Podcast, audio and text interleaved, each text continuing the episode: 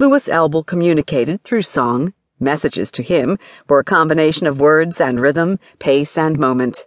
As a result, on the evening of November 24, 1898, a time that should have elicited sheer joy and revelry, Elbel turned introspective, and the 21 year old was prompted to pen a new fight song for his school. The University of Michigan football team's last minute 12 to 11 victory at the University of Chicago spurred Elbel and his fellow students who made the trip west into the streets in celebration, singing A Hot Time in the Old Town. A student in the University School of Music, Elbel sensed conflict between his ears and heart. He felt the song did not justify the magnitude of the victory, which sealed Michigan's first undefeated season in more than a decade, and the first time the team had ever won 10 games in a season. After spending the night at his family's home in South Bend, Indiana, Elbel boarded a train Sunday morning back to Ann Arbor, intent on rewriting history. When his train arrived, the Victors, that toe tapping hymn juxtaposing soft verses with the thundering refrain of Hail in the chorus, was complete. Elbel had his masterpiece. Michigan had its identity.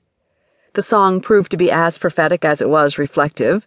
No NCAA football team has won more games, or a higher percentage of them, than Michigan.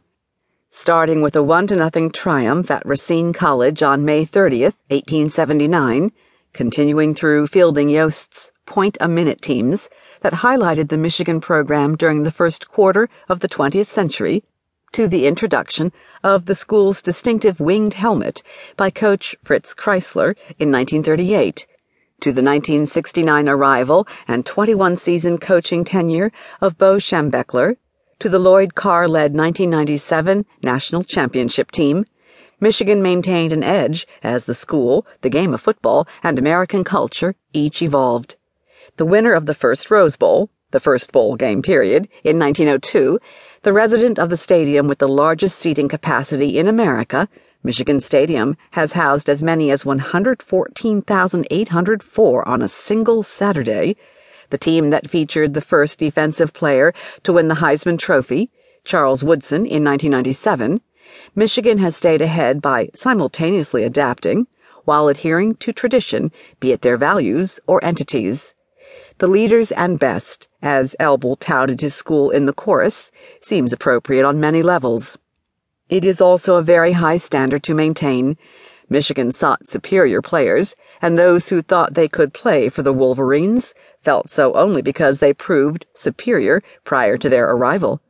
But to be the best among the best, that cannot happen for everyone who straps on the winged helmet and calls the big house home. This book features 50 players who were leaders and helped Michigan stay among the best throughout the program's illustrious history. Champions are not sustained by individual standouts, sacrifice, and humility, whether they involve accepting a lower profile, overcoming injury or personal conflict, or realizing the value of a championship in relation to that of a touchdown are central characteristics of these players.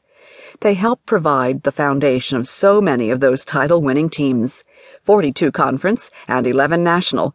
They were the inspiration for Schembechler's celebrated pep talk from 1983, which includes the oft quoted sequence No man is more important than the team. No coach is more important than the team. The team, the team, the team. Such feelings of pride, confidence, and accomplishment are contagious, which is why it is not uncommon for family bloodlines to flow toward Ann Arbor. One of the greatest feelings in the world, said Bill Kolesar, who suffered a career ending knee injury early in his senior season in 1955, is seeing your son play at your alma mater. You're on top of the world, especially if he does well.